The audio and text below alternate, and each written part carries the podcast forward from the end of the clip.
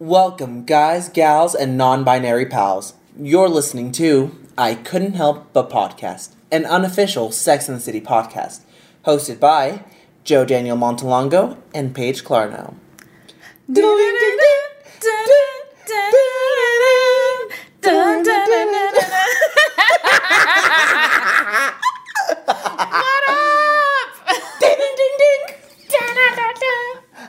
Everybody! Did you miss us? We missed you. We miss doing this so much. so much. Do you guys like our brand new theme song? we were trying to find a cute jingle and we're like, why don't we just do the actual theme but like Acapulco? That way it falls under the parody use and fair trade use agreement. In case you guys are listening and you guys are lawyers, please let us know if that's actually counts Is that because a thing? we don't want to get sued or shut down. Did you see that? It went from high to low. You did. It was amazing. I'm classically trained. Classically trained by whom? I don't understand with this. Like your problem is I just came here to have a good time and talk about Sex in the City, and you're over here like, give me some Coming for facts. you. All right. Well, Yeah, you know what what? We should that? start out with something super awesome. Like, how was your one year anniversary? like, does this fall into relationship update? Oh, yeah, it's a relationship. Perfect. So relationship update. Me and my boyfriend have been dating officially for a year now. I don't know why I I understand how podcasts work, but I expected there to have already been like A just a sound clip from people. or just a sound clip of like people cheering and applause. We'll just enter an applause. No, yeah. we're not gonna fucking do that. No, Shut up. we won't. It's true.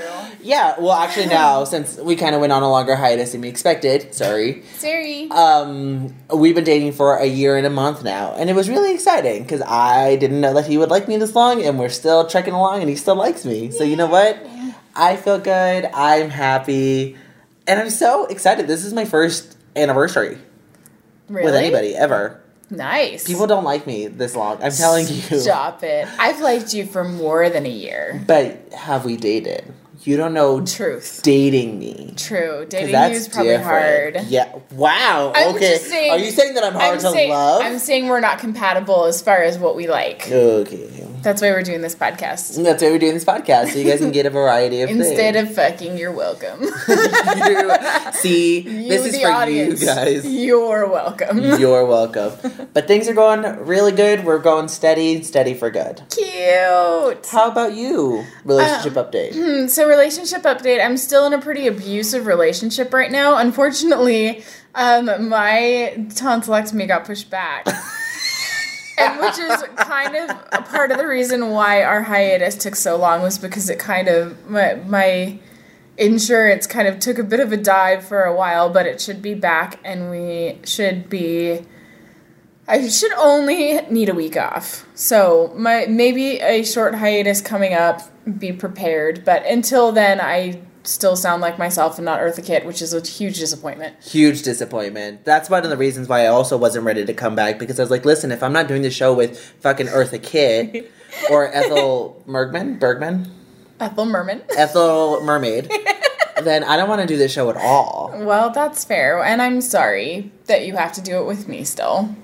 You know what? I prefer to do it with you. You get it. You understand my distaste for this show. Uh, Just kidding. It's not distaste. It's a guilty it. pleasure. It's I don't believe in guilty pleasures, but this is this is totally a guilty a pleasure because I'm like, this is fucking garbage. But I get so excited every time. I, I think it's a podcast, It is. It's, It's a a podcast. podcast. It's being able to talk about our own shit. And I feel that. And you know what? I get that because um, I listen to two podcasts run by the same people, John Patton and Caitlin Riley, and they cu- they do a podcast for the Scream TV show and for the Riverdale TV show. And for the Scream TV show, it's not my favorite thing in the whole world, but I look I watch the show and it makes it more exciting because then I I have them to listen to and it's a, it's a fun conversation to talk about this show that it's either good or you have moments about it that like you don't like but it's so much fun and that's what that's why I like listening to them and I'm like that makes sense why I like doing this because it's a show that I can talk about and I get excited for the show because I get to talk about it with my homegirl Paige. Oh, and I love talking about it with you and getting all of your stories from this. It's so much fun. Oh my gosh, you guys get all of our reactions in real time. Yeah. So all of the squealing, all of the weird sound effects that we make. If It's- this was a visual podcast, you get to see how fucking ugly I get when I get information that I haven't heard before because Mama goes through it. Mama goes through it. well, this is season two. Welcome, welcome. Um, we are starting off in order. Shocking, I know. Weird. I know. Um, so we are starting off with episode one of season two, which is called "Take Me Out to the Ball Game." I wonder what it's about. Oh well, I will tell you. I will tell you the synopsis and quick shout out to um, to our friend Susan who actually gifted us the Velvet Pink Sex in the City box set of the entire series. It is gorgeous. And so just so we don't get like hit for, you know, synopsis plagiarism, I'm literally going to read the synopsis out of this for the rest of the podcast because it's succinct. So Succinct, bitch. Look it up in the dictionary. Hose. So anyway, in this episode, Carrie breaks up with Mr. Big, which was last season, not this season, and then rebounds with a quote unquote new Yankee. Charlotte and Samantha experience different problems with their boyfriend's crotch areas. These are written really weird. They're written really weird, which is why that this is what's happening for the rest of the podcast. Fuck yeah, give me that weird from shit. From this nonsense. From this nonsense. So, um, it starts out with Carrie on the streets of New York City, petrified that she's going to run into Mr. Big and that it's going to be absolutely horrendous. She has this huge speech about breakups and emotional landmines and like just how completely awful they were. And Joe, you said something like, "Bitch, you broke up with him." Yeah, I was uh, because she was because she was going through this thing, and I'm gonna I'm gonna justify it later. Don't worry, I don't hate her because blah blah blah. But she was just going through this entire thing, but she broke up with Big, and as far as I can remember, it wasn't a real reason to me. It was just like that she was very insecure about their relationship, which I get. But it was mostly because of what she was doing, and she just didn't have that confidence in Big. Yeah. So I get that, and she broke up with him, and then right now she's going through all these motions, and I'm like, okay, that's fair, but also it seemed it was so weird because it seemed like he had broken her heart, and where I come from, I've just never known pain to be. If you break up with someone, you're breaking their heart. Essentially, that's what that's what the connection was for me. Okay, yeah. And though I can see that, and I will tell you that the very first time that I watched this episode, I felt the exact same way. I was like, you're fucking garbage. Like, get your shit together. You broke up with him. You're not allowed to be upset because you ended things. Fuck you. Like, that's the end. Now, having gone through the breakup of a over decade long marriage, I see a little bit more where she's coming from. and I feel that because it was it wasn't until because when I looked at you right now when you asked me, and I was like, yeah, I, I- that was me talking like an asshole, but I get it. But I mean, it- without having the experience that I had, mm-hmm. I would have still been like, whatever, get your shit together, Carrie. Like, I so would have still been the same way about it. It's only because of what I've gone through where, like, and and the the breakup sucked and it was really hard and i will fully admit that even though it is about a year later um it still it still hurts and i still love him like i still deeply love him and i still feel guilty and like awful about everything. And i feel like I broke his heart and that and there's still days that I like think about if I should if I was just being crazy and maybe I shouldn't be like that maybe that's as good as it gets and I should be back in that situation and that's not fair to either one of us because that's obviously not true but it's really even if you are the one to break it off it's still really difficult like there's still a lot of guilt to deal with in and there's still a lot of like why wasn't I good enough to fight for? Right. And I think, having said all that, I don't think there should be blame in the sense that, like, oh, I broke his heart, he broke my heart. I think there's just heartbreak. And that's what makes it that's why that's why it makes it so tough because whoever broke up with who isn't the issue. It's the fact that it wasn't working out, and someone had to step up and be like, "This isn't working," and you're still allowed to feel that pain.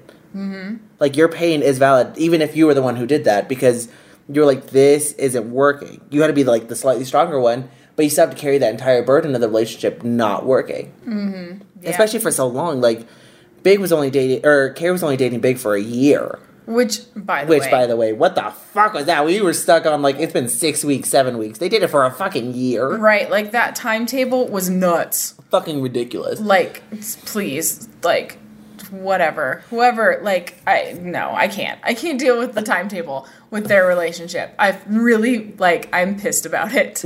I'm super. I was pissed all last season. I'm like, you've only been going out for like a couple of weeks. Oh, now you've been going out for a month. Oh, you now you've been going out for a couple of weeks again. Oh, now it's been a year. You went out for a year. Okay, well, if you've been gone out for a year, now we have to go back and think about all this shit. And it's like, okay, fine. Then that I think that shit is a little valid like now that she like he finally wants to like go away with her but he won't introduce her to his mother like it's been a year and that's happened? Okay fine.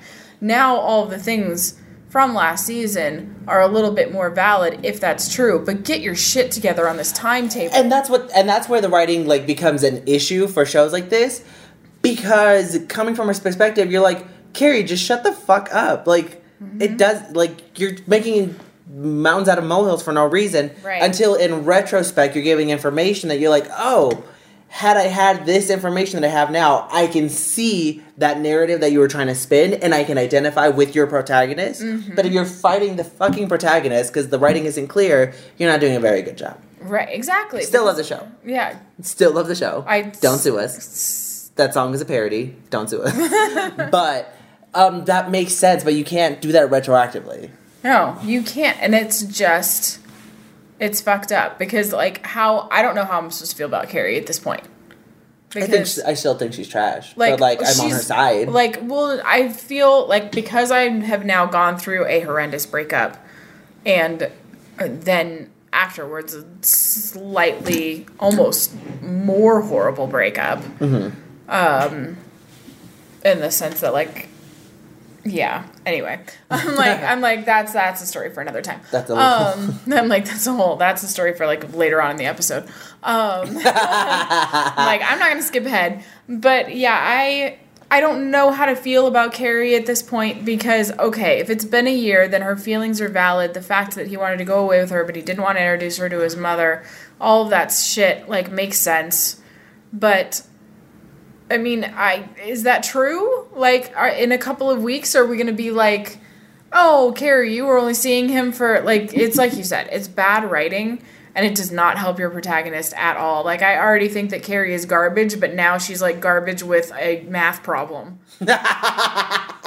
and I still feel bad for her. But I'm like, fuck. Okay, but at least make it a little bit easier to be on your team. Right. Yeah, like make it just easier. And like speaking of math problems, I love the rule that it takes half of the total time the relationship like lasted to get over it.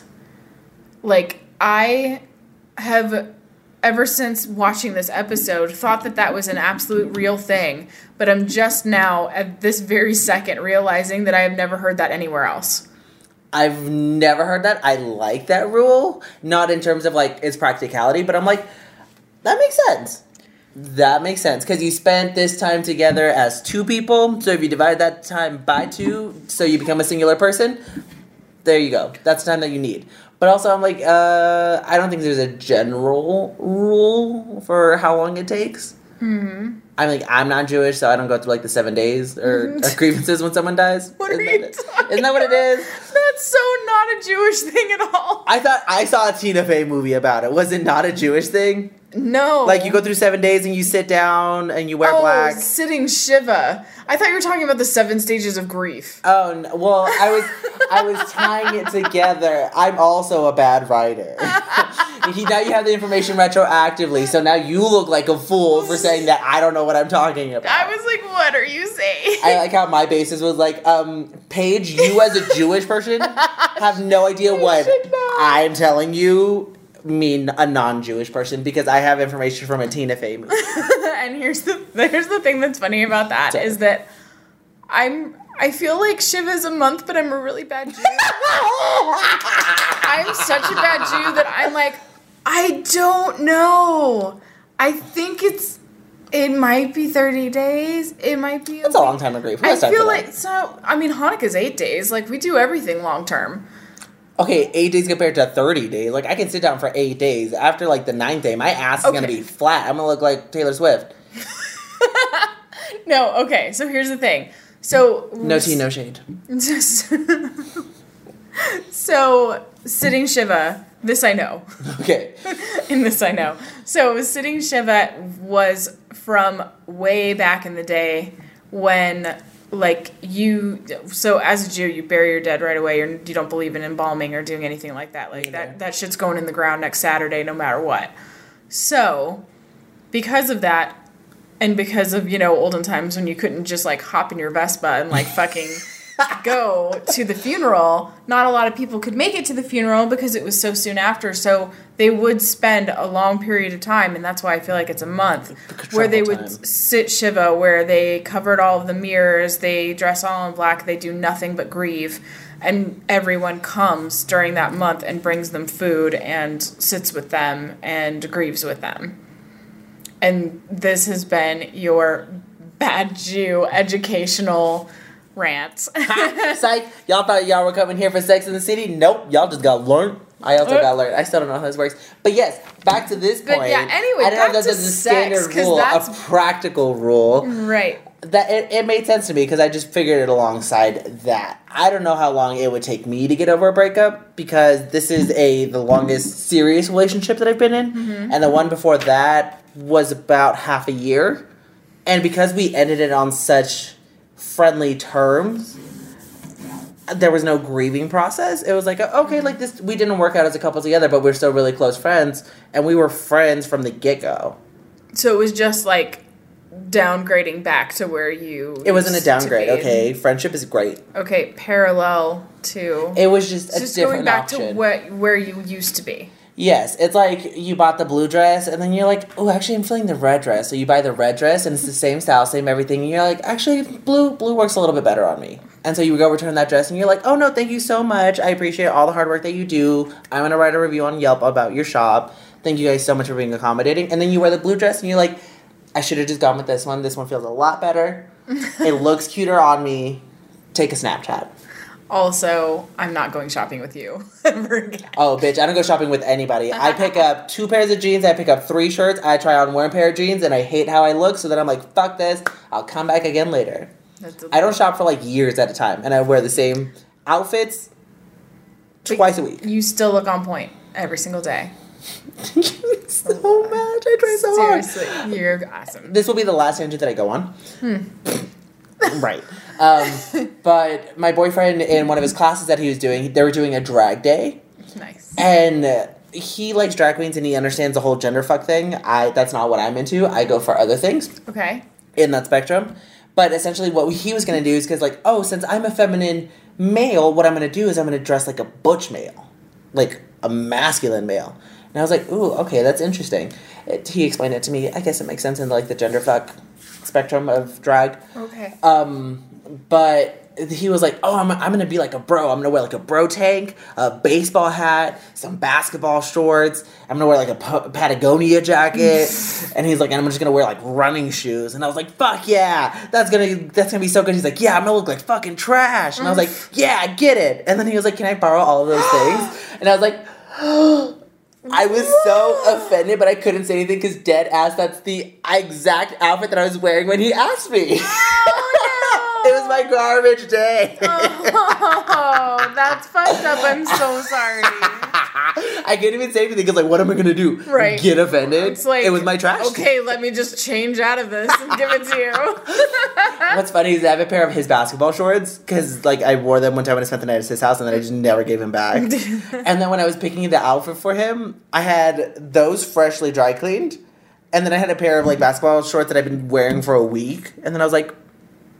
I'm gonna keep the clean ones that are his, and I'm just gonna let him borrow mine Yes. that I expect back in a like short amount of time, even though I've had his shorts for like six months. if we break up, I'm keeping those. they feel really nice. If I was seriously, if I was ever a lesbian, I would legit not date anyone unless they were the same size as me, so that I could double my wardrobe. And they would have to be like really, really like fashionista. so you don't have to go shopping; you So just borrow I, from the yeah, wardrobe. so I could literally be like, "Oh, this dress is so cute. It's from my girlfriend." Cute. My boyfriend, when we first started dating, he's like, "What if we're one of those couples? Like, we can just wear each other's clothes?" And I was like, "That's dumb. That's a fucking dumb thing to do. We don't fit into any of the same clothes." And dead ass, we've traded clothes and like have each other's clothes. And he's like, "So, what happened to that thing about not wearing each other's clothes?" And every single time, like, what am I gonna do? right? I can't say. I can't say he's wrong. I think I have more of his clothes than he has of mine. Fuck. God this is who I am. This is why I'm really hard to date. this Because I'm like, that's dumb until it conveniences me. until I convenience Until it conveniences me. Anyways, Anyway, back, back to the to the show that this podcast is about. Oh just our lives. I- So yeah, I know. We're just, we haven't even started. We we're on the first Oh. Two minutes of Carrie monologue. Right. Okay. So the girls get together, Obvi, um, and they they go to pick up Sam, whose boyfriend dropped her off, and oh, he's so gross about it. Like, take care of my girl. Shut up. She's over thirty. She's not your girl. like, I'm sorry. If literally, if anybody ever said to me like that to my friends, if anybody ever put me in a taxi with my friends and was like, take care of my girl, I'd be like, we're breaking up. I'm gonna still pay for the Uber with your card though. right. Thanks for paying for the Uber. I'm keeping I'm, your button-down shirt. I'm never ever coming back. And And this is Samantha's boyfriend, who she was dating at the end of last season. Who his Mm-hmm. Had name is tiny- James, and he has a tiny penis. Tiny That's a problem for Samantha, who was a sex addict. Not a sex addict. She just likes having sex, as we know. had was appreciative of it. And I don't think that this is very Sam like, and I feel like this is yet another um kind of episode where it's like, why is she staying with him? She would ditch literally anybody else. Why is she staying with him? And I think that this is one total garbage.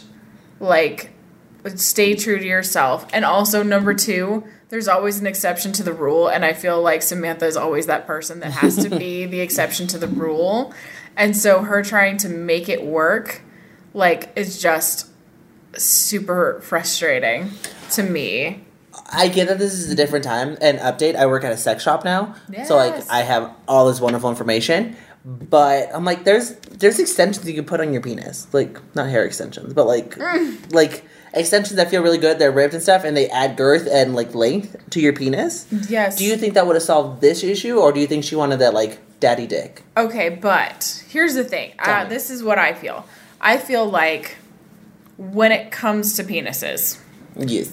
that it is absolutely not about size, but about how you use it. Okay. Because I have been with, admittedly, uh, by him, not really by me, a pretty small dick. I've been with a ridiculously large one. Mm-hmm. And I would rather have sex with the small dick every single time.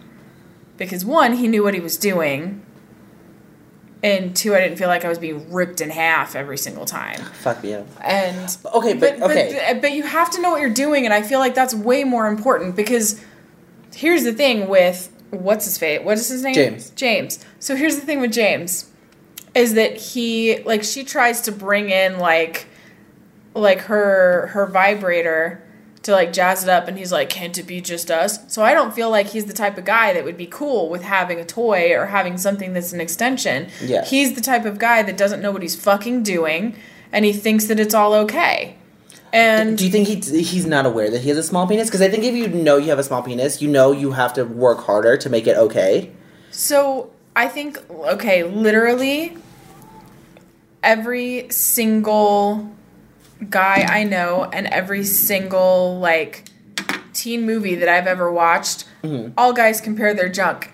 Or like I'm sorry, but like you have to know on a You scale. show me yours, I'll show you mine. No, but you have to know on a scale like where you sit next to at least your friends or something. Like you're in the locker room and you sneak a peek or something. Like Right. I mean, am I wrong though? Um, I can't speak for every male. I can speak as a bisexual male who's also very, very into seeing people naked. but yes, I I have compared with other people, and which is weird because I didn't I I didn't think I was on like the I knew that I'm not on the larger spectrum. I was like, okay, I'm in like a nice, comfortable section of it, and then I saw other men, and I was like, oh, okay, well, I feel a little bit better okay, okay. But here's the thing, because I feel like girls always say that they prefer the guy with the small penis that knows how to work it over the big guy. A hundred percent. But I also hear from the same girls, not from me specifically, but like from that just like glamour of girls, I'm making fun of guys with small penises. But that's what they prefer. So I don't understand what the situation is. And you can't speak for all women. No. Right? But I will speak for myself. Okay. Um, and I feel like those women. and again, speaking for myself with those women, so I can't really, I'm speculating. Um, but I feel like those women feel like, because there are so many guys that will like be so, so every guy that I have been with who has a small penis has said, I have a small penis. Okay. Ashamed. No. As like, I, I'm embarrassed to tell you that I have a small penis kind of a thing and like they all knew what they were doing with it and so i don't think that it's that big of a deal but i think that there's a stigma attached to it. And i think that maybe those women are just trying to perpetuate the stigma. Okay. And i think that it's sort of one of the it is one of those things where if you have a bigger penis there's going to be more feeling obviously it's going to be more intense. Most of the time, that intense is bad, but I think that a lot of the time, most girls mistake that for better. Okay. You know what I mean? Mm-hmm. So that's if I was to speculate as to why they make fun of it, but they like it. That that's why there's a stigma attached to it, and they feel like they have to go along with the crowd.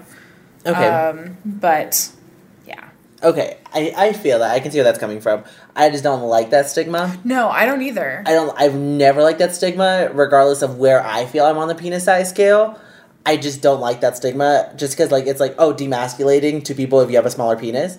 And at my store, that's actually one thing that I'm trying to fight because we have a sign that says oh burglar burglary leads to a non gratified sexual life and also can give you a small penis. Like as a joke like just don't steal from us. Mm-hmm. but almost like can we can we can not size shame people who are in this store where we actually sell like penis extensions and stuff? Yeah. Can we not do that? Yeah that's not great. Because i would hate for someone to come in and like see that and like know know it's a joke but also be like okay and here's this other fucking thing in this one place where i thought i could like like come to be like comfortable. Yeah, yeah like and i feel like that sex stores I've I have been in a couple and I have been in one that has felt like absolute garbage, like I was going to get hepatitis just being in there.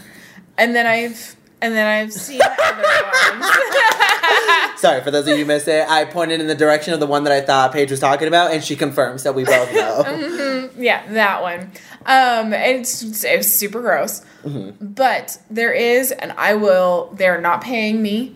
Um, I will say that right now. They are not paying me to say this, but I think they are fucking spectacular. Um, it is called the Love Store in Las Vegas. It is off the strip, like way off the strip. Like in actual Vegas. like, yeah, like in, you know, like five or six strip malls past the, past the, the strip. But they, it is nice there. It's inviting. The people are knowledgeable. And it is a nice place to be. Like I have hung out there legitimately for an hour.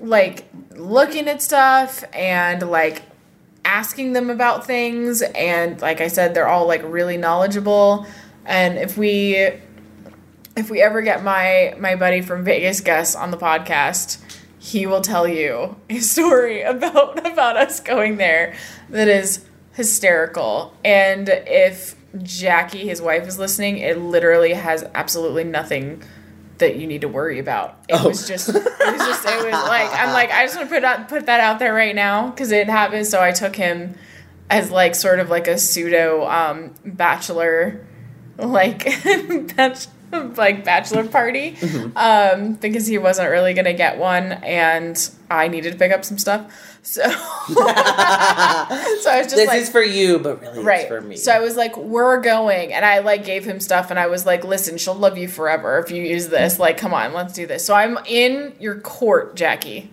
That's what I have to say. Anyways. Anyways. so moving on, they decide to go to a baseball game where they're all complaining about all of their different stuff at the same time while not listening to one another. and like legit, my note says these girls are so up their own asses. I mean, of course they are. They live in Manhattan. They wear fur coats to a baseball game. Right. But one of my favorite things, one of my favorite quotes from this entire show, because like season two is significantly better than season one. Immediately with this first episode, Yes. And one of my favorite lines from Carrie was, um, because Miranda's the reason they go to the baseball game, and that's Miranda's like, we're gonna go to this bas- baseball game so Carrie can feel better. Carrie, we're going. So they go to this baseball game, and Carrie's like, Miranda is a big fan of the Yankees. I'm a big fan of anywhere you can smoke and drink at 2 p.m. and not be judged. And I was like, fuck. I fuck with Carrie. Carrie, I roll with you now. I get mm-hmm. it. You're Yeah. making sense. I get where you're coming from. Fuck it up, Carrie. Yeah, no, that's fair. And they are. They're way funnier in this season. And I love the fact that they fumble for the new ball. And that but that part pisses me off that they're like, What are the chances of catching a ball? I'm like, Y'all didn't catch it. It fell on the ground and Gary picked it up. Right. It fell on the ground, Carrie. Like, that's not that's not catching it, Miranda. Like Fucking and she Miranda. and she fucks with like Carrie waiting afterwards to get the ball signed and she's just like, You're a little drunk. I'm like, Pumpkin, you're a little drunk. Miranda, you're a lot of drunk. like like Miranda, you're so you're you're really really drunk. So and I so I admire um the the like boldness in which Carrie went after the new Yankee. mm-hmm. I have to say. I really, really do. Like, I like literally my note was like, "The fuck does the new Yankee want with a Dolce and Gabbana party?" like, He wants to get legitimately. that Carrie Bradshaw pussy game. And you know what? Good for him. Fuck. I mean, but like, legitimately, that's like, I would never do that. I would never, ever, like, put myself out there and be like, hey, do you want to go to this thing that you clearly have no interest in? you don't know his life. Granted, like we don't know anything about him. We don't I know- still don't know still- anything yeah, about him. We still don't know anything But like, what if he does? What if he's into fashion? It's- what if he's fucking David Beckham? He plays soccer, he runs that bitch, and then he's super into fashion and becomes a model. He might, but I do. So I will say that I fuck with Carrie in this moment because that's fucking bold. Like That was bold. That was super bold. She's like, I'm gonna go and ask out, ask out the new Yankee. Whatevs. Like I'm just gonna fucking like nobody's do it. business. Yeah, and, And Miranda's upset because Miranda wanted to fuck the new Yankee. did you think she did? I think she. I think that's why she was upset. Because, Really? like, yeah, because Miranda was like giving all his stats and whatever, and nobody else was listening. So she like actively knew about him. And when she got to meet him, that's when she got the most nervous. Because I think she liked him, and like Maybe. in a way that wasn't so much like, oh, Miranda thinks she's gonna hook up with him, but the fact that she's like, oh, I like him, like I have a crush on him, like as a celebrity, Right. and the fact that her best friend has the balls to go and ask him, and he says yes, and then she's like, oh fuck, not only was this an actual opportunity that could have been presented, but I didn't take it, and my friend did. Mm. What the fuck is that? She doesn't even know shit about baseball, and I'm a true fan follower. Fo- oh, so maybe it's kind of going back to the whole threesome thing. Okay. You know what I mean? Like where they all said that they would have a threesome with one another and then they left her out. Oh. Maybe it's kind of like slipping back into that a little bit, which Just I the fact can, that she's always just left out. right, which I I can totally like I get it, like and I super understand. So short story. I'll try and make it short. Listen, you guys know what the fuck you signed up for. You guys have been here for a season. You fucking know. You You know are welcome. These are quality time. sales. Yeah, it is. Risk whom? So, um, so something, so something happened today. One of our mutual friends, um, who shall ren- remain nameless, For my for, sake like- or for the microphone for the, sake? for the microphone Can you sake. mouth it? I'm pointing to it right. Now. Oh, okay. So, so anyway, one of our friends, um, we were out today and we were doing um, a a fundraiser for um, Dear George, which is an independent film that was filmed here in Reno that we will talk about later.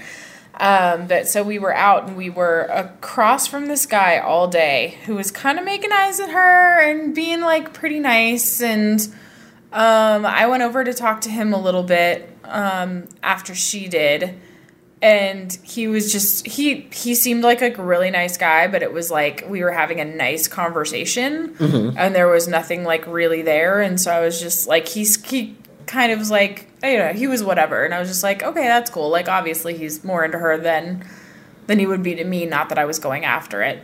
Um, but so anyway, she right before we left uh, wrote down her name on one of our raffle tickets and her phone number and gave it to him. And so he, bless his fucking heart. Oh no, he's dumb. No, no, Oh. he's not dumb. No, he's so sweet. no, so he texts her literally maybe 30 minutes later and says, Hey, I am super, super flattered, but I'm in a relationship. Oh, And I was just like, dude, he didn't have to do anything. He could have thrown her number out. yeah. Like, that is so sweet that he would, like, be that caring about it. And so she, you know, responded and she said, to like, I totally get it. And, you know, thank you so much for for giving us some of your product today, blah, blah, blah. Like, you were really sweet. And he was like, I'm super flattered. Like, if I wasn't in a relationship, trust me, I would be super interested. And I'm like, oh, that is so cute. Like, that is so sweet. And she responded, like, I think totally perfectly, which was to be like, well, you know, I don't wish ill of of your relationship or anything, but like, if anything changes, let me know. I'm like, girl, get it. Like, that is the best. Like, and she said it, and it was so true. Like, as soon as she said it, I was like, that's true. She's like, rejection doesn't always have to suck. Like, that was the best, like, ego boost while being rejected, like, ever. And it was just like, he was such a nice guy about it.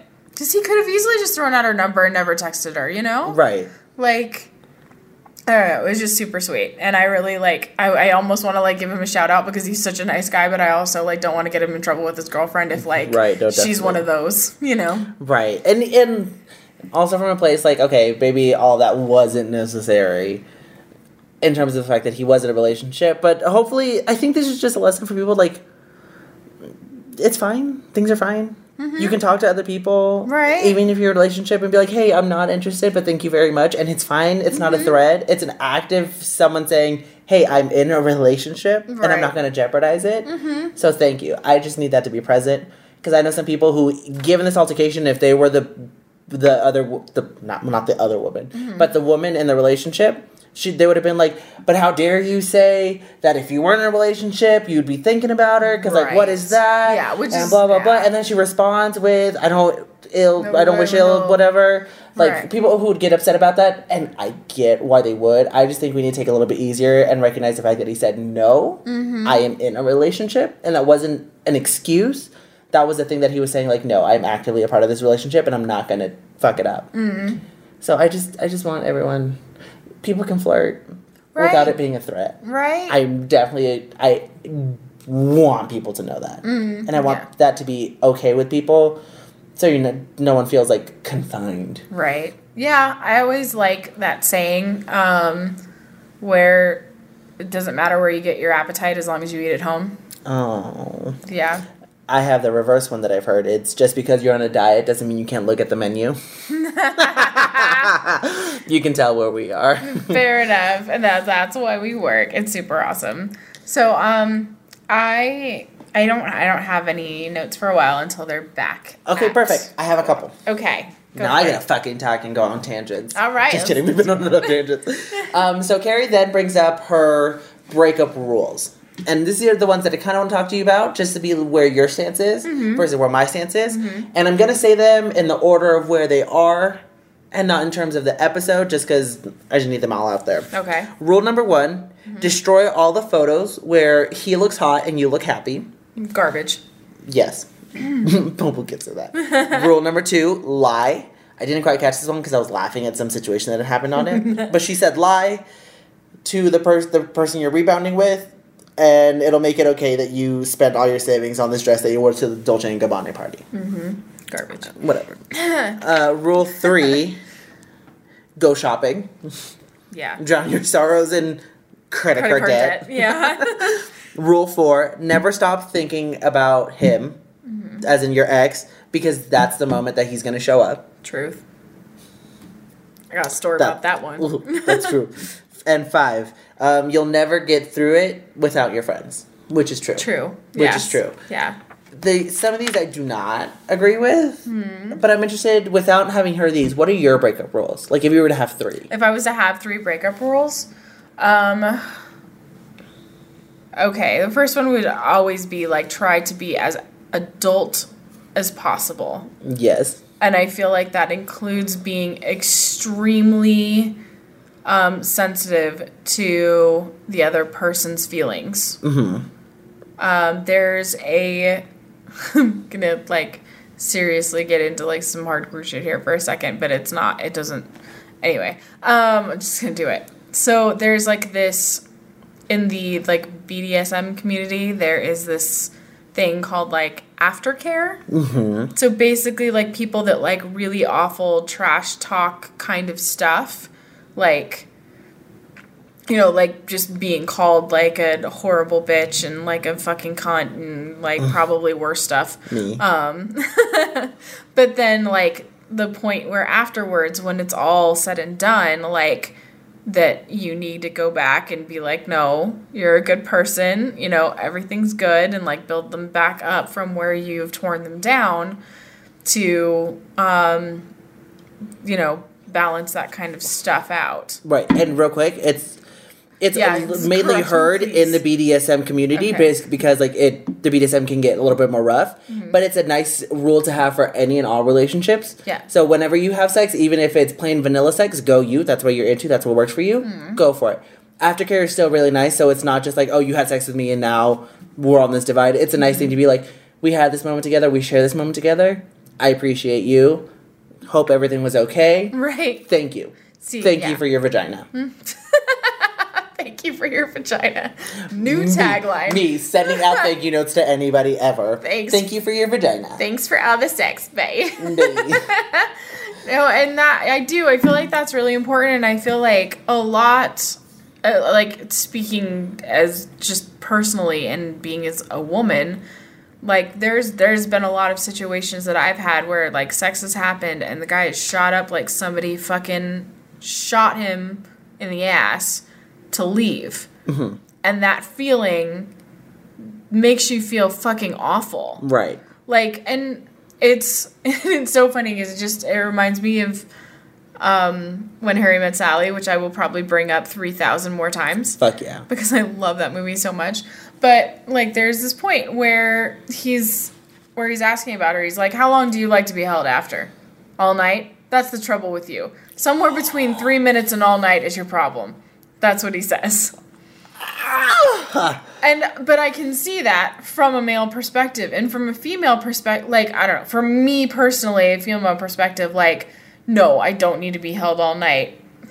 3 minutes it seems pretty short. But like 5 Oh, seven? a nice moment. so like a yeah like a nice moment not something where it's like okay we're done having sex now right because I need to go Right. because then that makes you feel like you were just used It, you're being sexually objectified. Right. And that's like and again, like you said, whether it is like going super hardcore or whether it's super vanilla, there is still still a feeling associated with that, even if it is just a casual sex relationship. Right. Where you're just like, okay, well that fucking sucked. Even if the sex was great, Mm-hmm. now you're left feeling kind of like shit. Right. And with your rule, like the after sex comes into play about being an adult and being mature. Right. Because despite the relationship not working out, it still was a relationship. There was affection, there was love there. And I'm saying this for relationships that just don't work out. If like there was abuse there or that person was just a piece of shit, mm-hmm. then ignore this rule. Right. But like recognize that they're also going through heartbreak. Don't don't try to make yourself feel better by putting them down. Don't trash talk them. Don't make don't try to go out of your way to make them feel like shit. Because like you're both going through this breakup, to, not together, but you're both going through this breakup. right. And They're both going through the some of you- the same feelings. And it would just you would know how awful it is to hear all these bad things that people are talking about. That that's not going to help you move on. That's not going to help you through the grieving process. So don't do that for someone else. Yeah, and that so that would be that would be my number one rule. Um, uh, uh, number two rule. I don't like. I mean, a, a lot of it is kind of the same. Like I Just be fucking Like, adult. like yeah, like be an adult, be respectful, um, and and tr- try your best to get to a place where you're happy for them when they find someone else. And it's gonna it's gonna hurt. Right. Of course, it's gonna course, hurt. Yeah. But you you can hurt and be happy.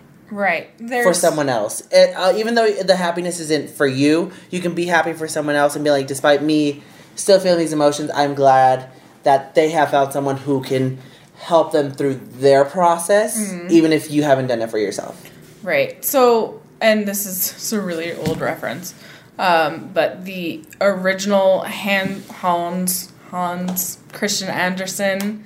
It's an old reference. It's, It's- fucking no. 15th century literature. century literature. Fuck you. I was No, expecting but like an 80s reference. So it was, there was this part in Pretty Woman where no, um, no, like Hans Christian Andersen's original The Little Mermaid. yes. Um, Ooh, seafoam bitch. That's what I'm saying. Like, so I to anyone who isn't literary, um, I'm not judging. I'm just saying like you're missing out. Um, in the original Little Mermaid, she um, has to get kissed by the prince, or else she turns into sea foam and dies because mermaids don't have souls because they're immortal. Sick. So That's fucking savage. It's yeah, no, so like legit like they're they're immortal and so they can't die, but she trades her tail for legs and if he doesn't kiss her um or doesn't fall in love with her um, by a certain period of, not even a certain period of time. I can't really it's been a long time, sorry. Um but anyway. for you non literary folks. for you non-literary folks, um read it in elementary school. Um so That's some fucked up shit to be reading in elementary Oh, school. it's a short story. It's fine. Um, have you seen any of like the Grimm's fairies, like the original? Yes. They're fucked up. That's They're- what I'm saying. They're nothing compared to the Little Mermaid. But anyway, it is a little savage. Um, so she, at so spoiler alert, at the end she dies.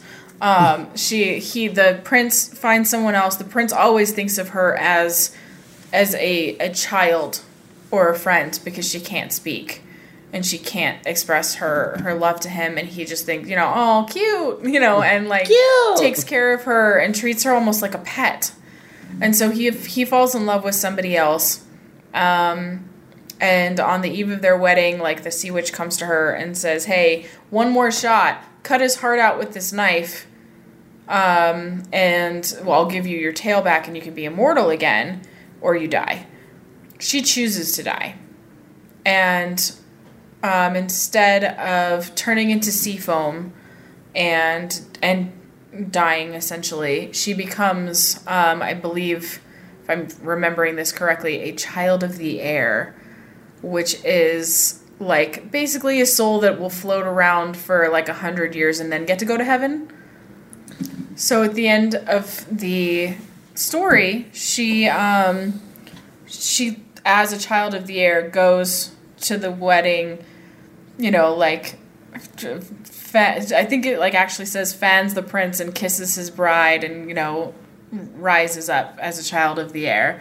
Like and it's so amazingly like just beautifully written where it doesn't say it right out but it's like this bittersweet like she's devastated but she's happy that he's happy and like that's i think that's how all breakups sh- like maybe not should be but like are you know like or sh- maybe should be maybe should be is the right word but you Right. should you should always be happy for them that they moved on even though it hurts your soul that's what you get for having a soul. That's what you get for being alive. Like, right i wish i was a goddamn mermaid oh fuck, I would fuck it up. Get some legs, bitch. What the fuck? I can breathe underwater. I can talk to sharks. People are so uninteresting when it comes to like comparing them to sharks. Yeah. Dolphins, dolphins crabs, yeah no i plankton. Yeah, it would. And that's yeah. I mean that would basically be my only rules. Just be an adult. It's just yeah, be a fucking adult and be nice. You cared for them once. Be nice. like you you should never stop caring for that person Right. even if it didn't work out. And again, if this was an abusive relationship, whatever, all rules Right. are Those out. are those those Out. are the exceptions. Then- Get out. No. Fuck that want. person. Pieces of shit. Yeah, get get your restraining order, move on with your life, whatevs. Do you take care of you? Yes, but that's the rule. It's always interesting listening to people's rules because my boyfriend has a rule. Like he's like he's he told me if we were to break up, he would unfollow me from all social media until Because it would hurt too much. Right. Yeah. Until we were good again, and then bring it back. And I was like, oh, I didn't even consider that. And he was like, would you not unfollow me or unfriend me? And I was like, no. But also, I haven't experienced that. And he, when we were talking, he had gotten out of a relationship that had meant a lot to him at that time. Hmm. And he was like, this is just going off of what I've done before. I'm like, oh, okay. And it's still just that disconnect because my the relationship that I was coming out of was very amicable, very wonderful. We're friends, and that's how I hope every relationship, if it has to end, that that's how it would end. Mm-hmm. That's how I feel. So it's just it's so interesting because I'm like I don't know what my rules are. Like, am I gonna be a piece of shit person? Am I gonna try to fucking drink my sorrows away? How much time am I gonna need? What am I gonna do to fill in that space, that time? Am I gonna throw away the stuff that reminds me of him? Because I have a box of stuff that he's given me. Then I'm like, this, uh, there, I, I can't. There's some of it like it's non practical. Mm-hmm. So I'm like, I can't like wear this. I can't hang this up on my Right. wall, but I want to keep it because like mm-hmm. I love that he took the time to do this for me. So I keep it. And I'm like, am I gonna get rid of that box? What about when I'm over it? Am I not gonna have my stuff back? Yeah. Or if I decide to keep it, am I just gonna keep it as a token of like anger, of fury, of sadness? Mm-hmm. And I'm gonna know what's there, and I'm just gonna be like, fuck, fuck, fuck, fuck, fuck, fuck, fuck. What do you? I don't know what to do. I'm just gonna call my boyfriend, like, hey, we're gonna break up, so so I know who, what kind of person I am when we when post breakup. Social experiment. Social experiment. Sorry. We're breaking up. no, I yeah, it was it's it's hard because it was both of both of my breakups were pretty amicable. They hurt, but I still like the, I don't know that I could I, it's an addiction like looking at the social media. yeah. Pain is an addiction. Yeah. Pain is addiction. When you that's why when you're like feeling sad, you'll listen to sad music to make you feel more sad. Mm-hmm. You'll remember things. You'll make you'll just point out things that you don't like in someone else, just so you can build that like fire. Mm-hmm. Pain is addictive. Yeah, and it's and it's addictive, but it's also something that you you you know you want to get over. Um, there's one one of the, the the breakups that I had most recently that was pretty amicable. Um, I he was mo- most of the reason why it ended was because he was leaving. Um, he was going to be out of town until like October. Um, and so, you know, he didn't want to be in a relationship and like just worried about, you know, long distance and that kind of thing, which I totally like all of his reasons were valid, valid and I completely understand it. And I, you know, and I respect it at the same time, it still hurts. But it almost like, it's been so long that it almost like long distance hurts now and it's odd. And he said that he was going to be back in town around now, and that he would give me a call and we could get together and like have a drink or something and catch up because we did say that we wanted to be friends. And even though it's almost been a couple of months, like so that he should be texting me maybe anytime, I don't expect it to happen. Mm. I don't think it's going to. And and that makes it hurt all over again that I was not important enough to like stay with or to try with. And it's been far longer than half of the total time the relationship was. So that that rules garbage. because it still it's it still hurts and still sucks. But what can you do? You can't. Yeah. You could. You just have to fucking roll with the punches Yeah, and just- come out stronger. Just try and move on. Speaking of moving on. uh, speaking of moving on, Mm-hmm. none of these girls can move on from their problems. No. They go to breakfast together, And Carrie's talking about Mr. Big Problems and also the new Yankee. Samantha's talking about James's tiny penis. Charlotte is talking about her boyfriend, who, first of all, Charlotte's a babe. I just want to point that out because we noticed that in the episode. And I'm mm-hmm. like, if there's one person who consecutively is fantastic and beautiful to look at, it's Charlotte. And mm-hmm. she fucking rocks herself. Good for her. But Charlotte's dating this new guy who can't help but like scratch his balls all the time. And they think it's weird.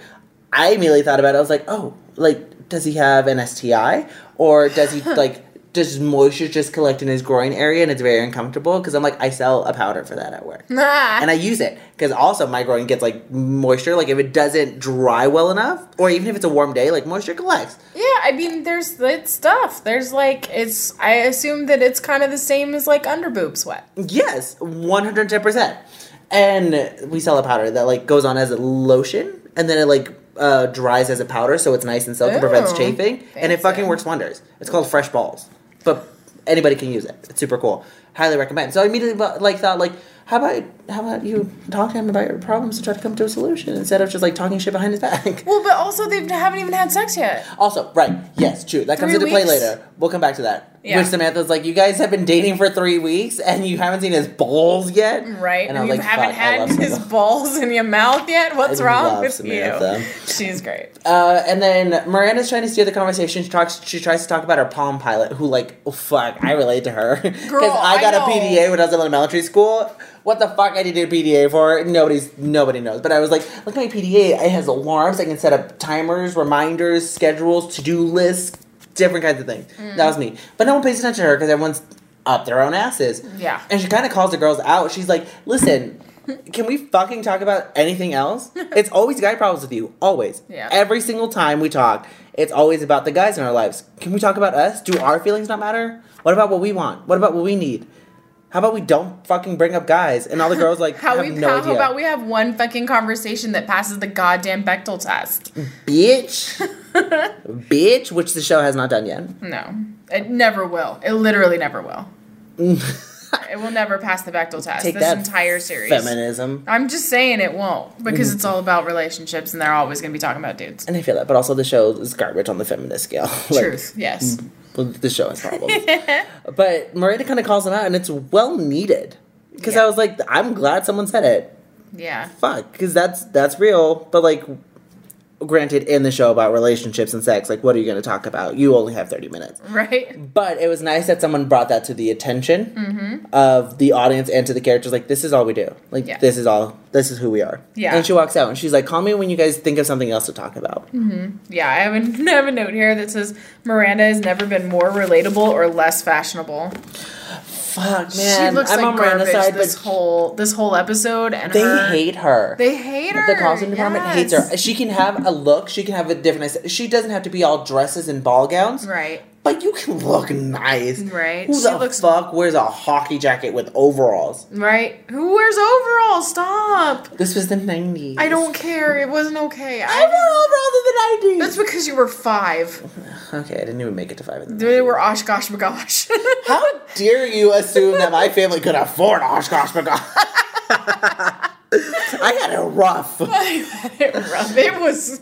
My favorite thing to do is to like tell people like I grew up in the hood. I know what's up, and my sister's always like, we grew up in a gated community, and I'm like, how dare you kill my street cred like this?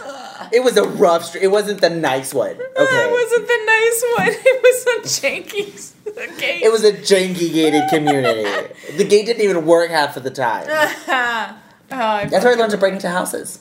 Oh, really? Yeah. That's great. I'm really glad you had that I have. I, I, okay. I'm So everyone always are like, oh, that's a weird skill to have. But when people have been locked out of their houses and they're like, uh, sorry, I forget that there's a microphone. Yeah. When people have locked out of their houses, they call me and they're like, I left my keys inside. Can you please get them? And I'm like, oh, oh. You were rolling your eyes at me being break, being able to break into houses. Oh, but now you need my services. All right, and then I break into the house and like it's fine. And it's pretty weird because I'm really good at it. when I was in second grade, um, we had moved from one. Uh, at that time, it was a huge move for me. We had moved from Reno to Sparks. That's a downgrade. Sparks is amazing. Don't fucking talk to me. Which okay, and for those of you who are not familiar with this Nevada area, Literally, you can drive through Reno and Sparks in like 15 minutes. Yeah. They're one collective. If you refer to this area, it's Yeah. just Reno, but Sparks is a part of it. Although I kind of love that that saying, Reno is so close to hell you can see sparks. yes, I love it.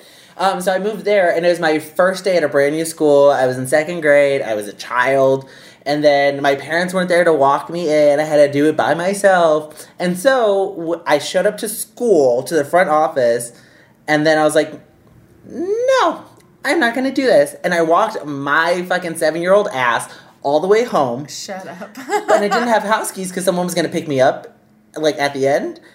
I was gonna walk back from my, with my sister, I think, because she got out at the same time that I did, and she was in middle school, so we weren't at the same schools. But I walked myself back. Obviously, I didn't get in because like I didn't have things. So I was like, "How am I gonna do this?" I broke into my house at seven years old, and then I just stayed home and watched Oswald the Octopus. I think that was the show. And then my parents got like my parents got home they're like, "What the fuck?" My sister got in trouble, ah. and I was like, "No, this was on me. I'm sorry. I just I couldn't handle it. That was scary. I was just like, sorry, it was too much. Too much." I had to come home. Maybe someone should have fucking guided me there. Maybe someone should have been there for me through my rough times. And maybe I would have taken to a, a life of crime, Like- breaking into houses and having sex podcasts. And having sex podcasts. Maybe maybe I would have been holy and vanilla and virginal. And boring. Don't shame people. I'm not because they don't have any kinks. oh, also, we took this BDSM quiz that kind of Oh. rates you like Yes. it I has think it's every BDSMtest.org.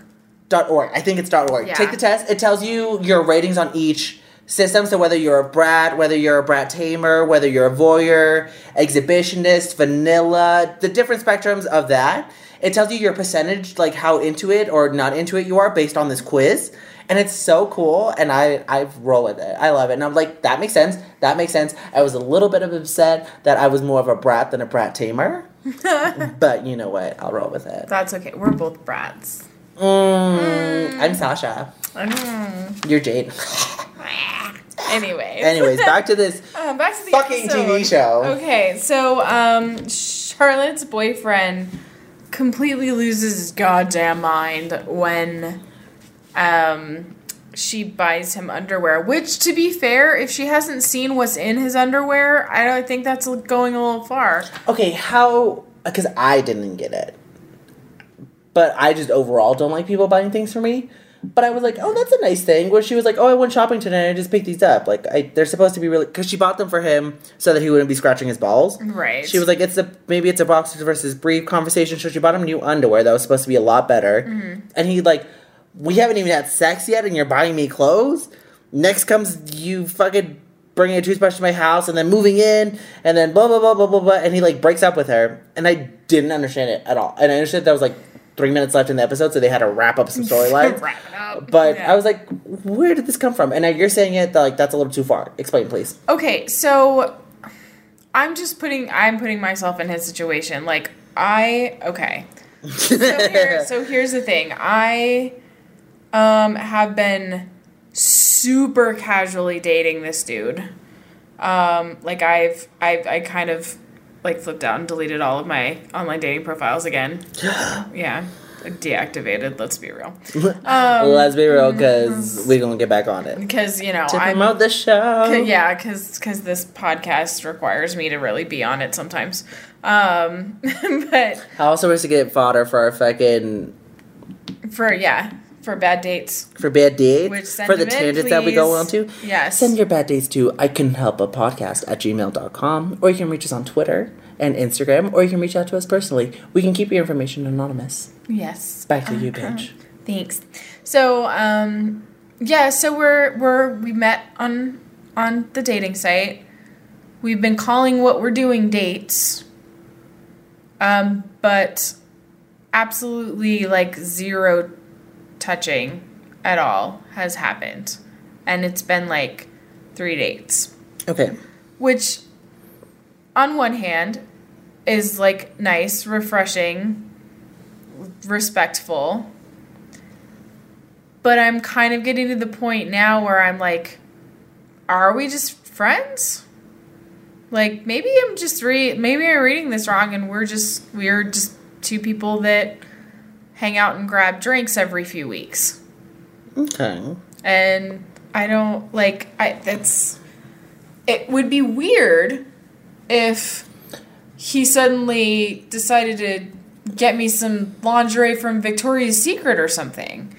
I would be like, "What are you even what what like what the hell?" Like I just I I think that that I think that he overreacted because he's a drama king. Right. But that being said, I don't think that he over overreacted.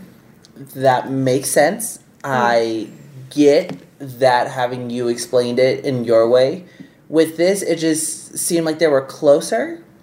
Based on the one scene, the one other scene where we saw him, where Yes. he and Charlotte were at the Dolce and Gabbana party with Carrie and Yankee, Mm-hmm. the new Yankee, and I think because they've been going out for three weeks, so I took that as they've been going out for three weeks. Like they're together, they're actively looking at each other. They have met the friends because Charlotte introduced him to Carrie, Right. and so I was like, oh, okay, you get to that level. It's kind of getting a little bit more personal because you don't just bring any random to any random event. True. So that's why I took him. Like, okay, they're they're kind of close. Like he's willing to meet her friend, so like they're on that level.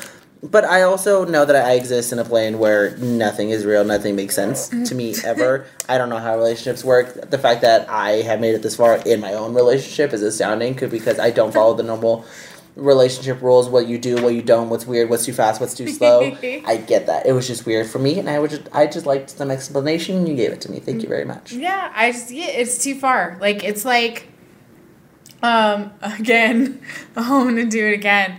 Um when Harry met Sally when he talks about how is like how long have you been dating this guy for like three months? And she was like, four. How do you know that? And she's like, oh, it's clearly the beginning of the relationship because he took you to the airport.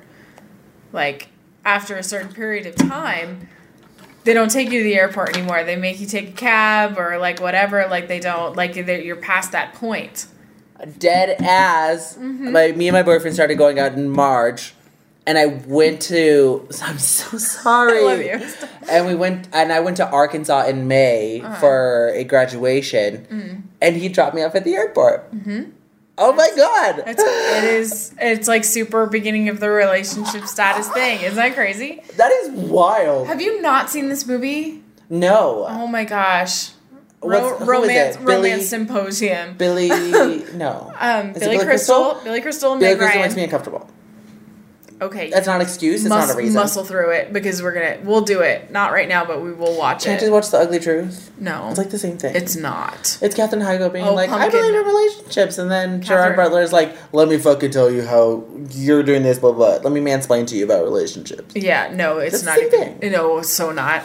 No, it's it's. I have it on DVD. I have it, and I'm like, at some point I should watch this. Oh God, it's beautiful. No, I don't have When Harry Met Sally. I have When a Man Loves a Woman. Yeah, that is not the same. That's what I always confuse it for with fucking Andy Garcia. Yeah, that one's weird. Um, I mean, it's like okay, but like I love when Harry Harry met Met Sally. Sally's the vibrating panty scene. The Oh no, the orgasm scene Yeah, because the, the- vibrating panties is from Yes. the Ugly Truth because I think Yes. they're the same movie. yes. Um. Fuck Katherine Heigl. Oh, she's awful. Unless you listen to this podcast.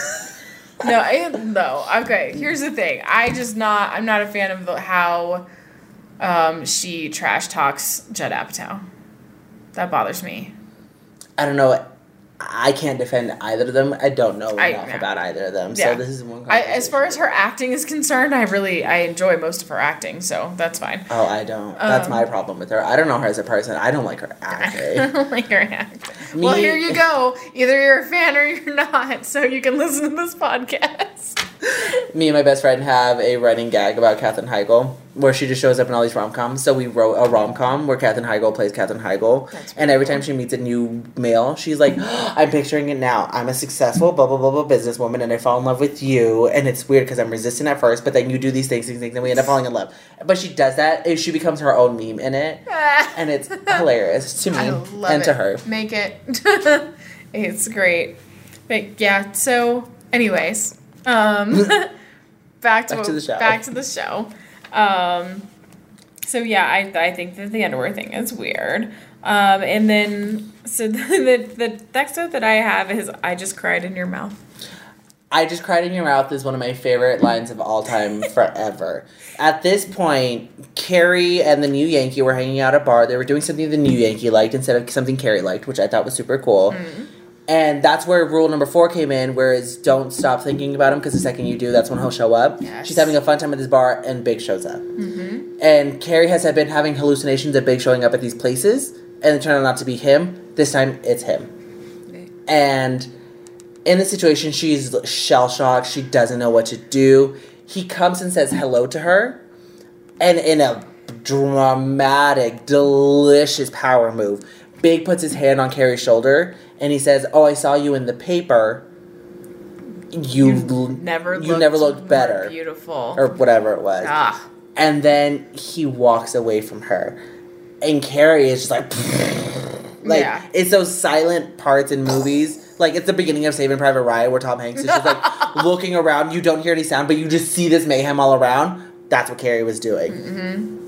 And then that's when she realizes that she's not over Big, despite being with the new Yankee. She's not over him. She's not over the feelings. The pain is still there. The love is still there. And then they walk outside of the bar because she's not feeling it anymore. And he goes in, the new Yankee goes in for a kiss, like a goodnight kiss. And then Carrie starts crying. And then she's like, I, I just cried in your mouth. And he's like, that's okay. Yeah. And she's like, no, the best thing you can do is just don't talk to me, don't follow me, don't ask if I'm okay, just go. Yeah. Just go. Just leave, which I think is uh, not being very adult because it's not being very respectful of this dude's feelings. it's not. And I'm like, we finally found a good dude. Like, yeah. he he respected he did her things they went and he did his things he was being very understanding he was actually attractive Yeah. compared to most of the guys like they're so hot and you're like no they're fucking not Mm-hmm. but he was actually attractive and then she has that breakdown and he's like what's wrong do you do you want like we don't have to continue our date Yeah. but i can take you home like we can talk about this and she's like no no no no and She i was like want any of it. Yeah. I was like fuck you finally found a good guy and i get it it's at the wrong time right, but still. but like right? Yeah, I'm like, what's wrong There's so you? many trashy guys that she's met. Can she at least be friendly to this guy? Yeah, exactly. but she doesn't. Yeah, and she doesn't. And you know, like I again, this was kind of another one of those episodes where um before when I first watched it I was like, "Oh, so you saw your ex, who the fuck cares?" But I legitimately like had kind of a really really horrendous breakdown the first time that I unexpectedly saw my ex in public. That's hard because you can't plan for that. You can't prepare for an unexpected. When encounter. I I had no like I mean and it's not like we had a bad breakup. It's not like I hate seeing him. I just need advanced warning as to when I'm gonna see him, or at least I did at that particular point in time. Now I'd be like, oh, Chad's here, you know, it'd be fine.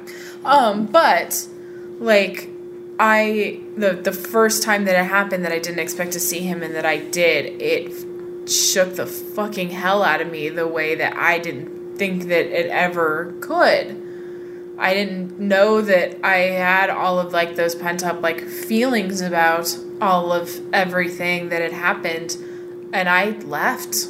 Like I had to leave the situation. And I felt shitty about it because I had like literally just got there, but I like broke down like and just started crying in my car and to this day I can't tell you exactly why. It was just the shock of seeing him, I guess. I don't know. Right. It's that shock. And yeah, It's shock. Yeah, and at the first and the first time is like really rough. And like the next day that it happened and I was totally fine with it and it was okay. It was just that initial shock. And so I kind of understand that aspect of the episode now where I didn't before. So It's. I think that's the fascinating part about this is because you've seen the show. You've seen more episodes of the show than I have, Mm-hmm. and I'm going through it. Some parts of it, it's for the first time. Some parts of it, I'm like, oh, I've seen this episode before.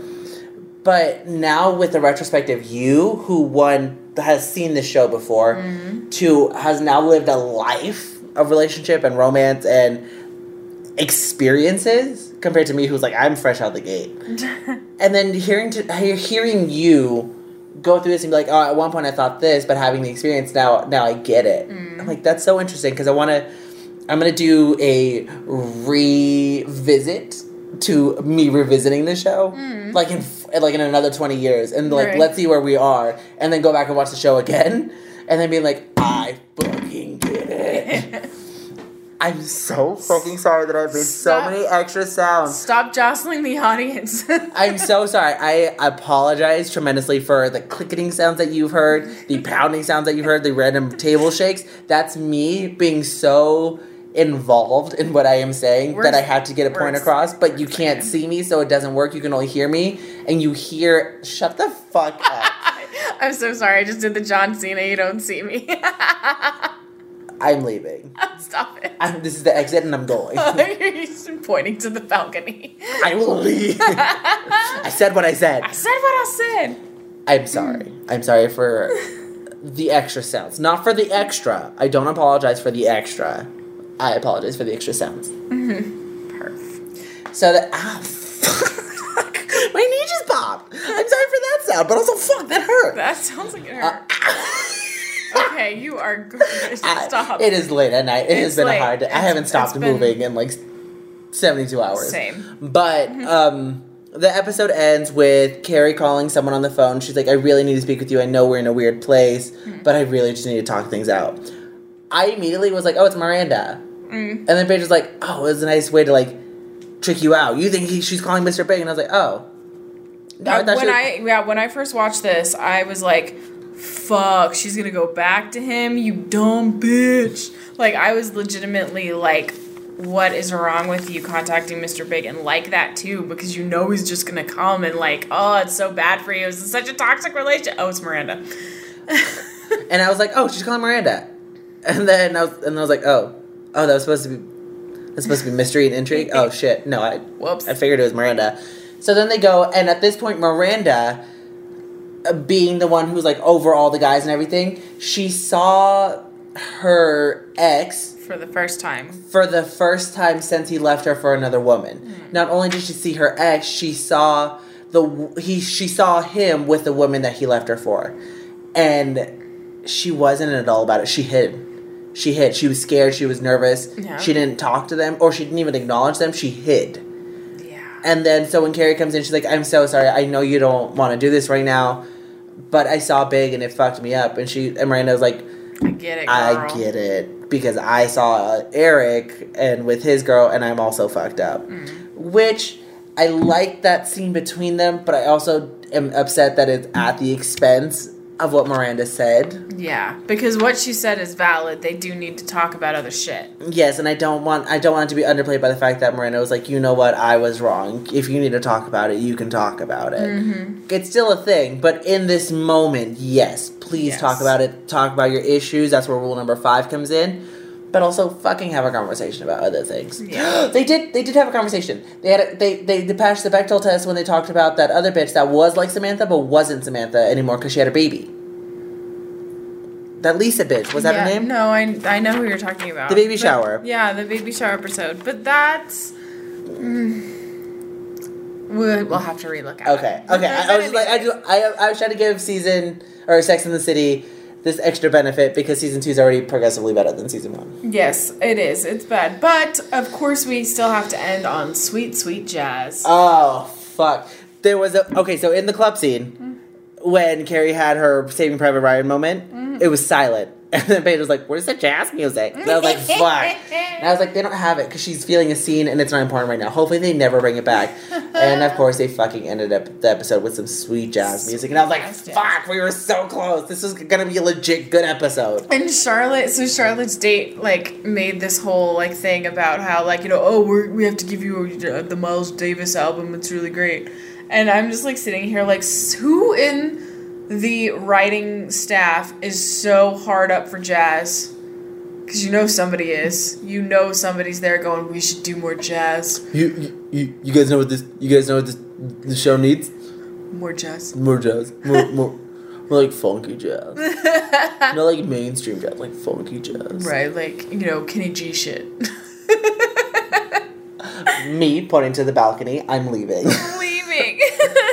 so that was it. That was Yay. episode one of season two. It took us an hour and a half, but we Mm-hmm. fucking did it. Yes, we did.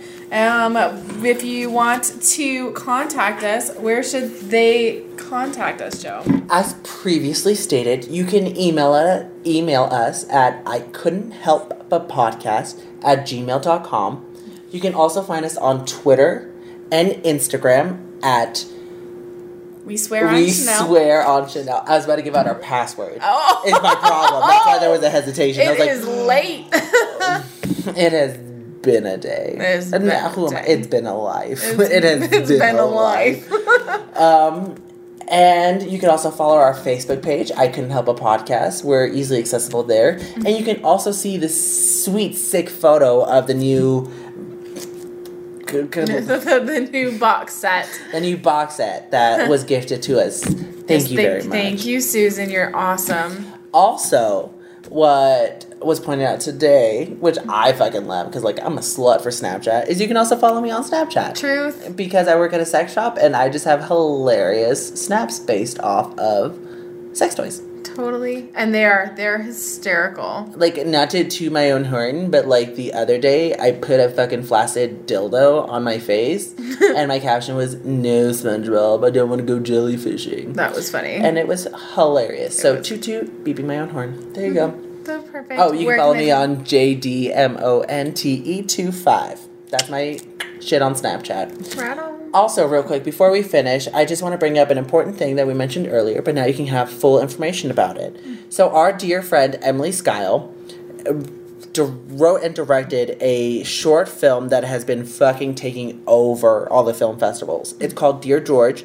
Fantastic film. And what it did was it provided a lot of jobs to Reno, especially with acting, with setups, with production, things like that. Our own Paige That's was me. credited with some really good shit. Yes, I did art direction for the show, and so I have an Internet Movie Database credit, which is amazing. And right now, the director, Emily, is up for a couple awards at the Cannes Film Festival, which is like The biggest film the festival. biggest thing and one of the be- best nominations she could have. And we're trying to get her there. And get her and get the film there. Mm-hmm. Because it presents Reno in a nice, positive way that's not deserts, it's not shootouts, it's not gang members, it's There's not no- yeah. drugs, It's not meth. prostitutes, Yeah. casinos. It paints it in a good light. Not that any of those things are bad, except for like murder uh, or like heavy drugs that are not controlled. But she, it was a nice way to paint it. So it just she put her heart and soul into it, and the fact that she's receiving all these awards and nominations is amazing, and she deserves every single one of them. And we're trying to make her dreams come true of taking her to Cannes Festival because that would give her the opportunity to produce this short film into a full length film. Which, and like, yeah, which amazing. technically it was originally, and um, she cut it down.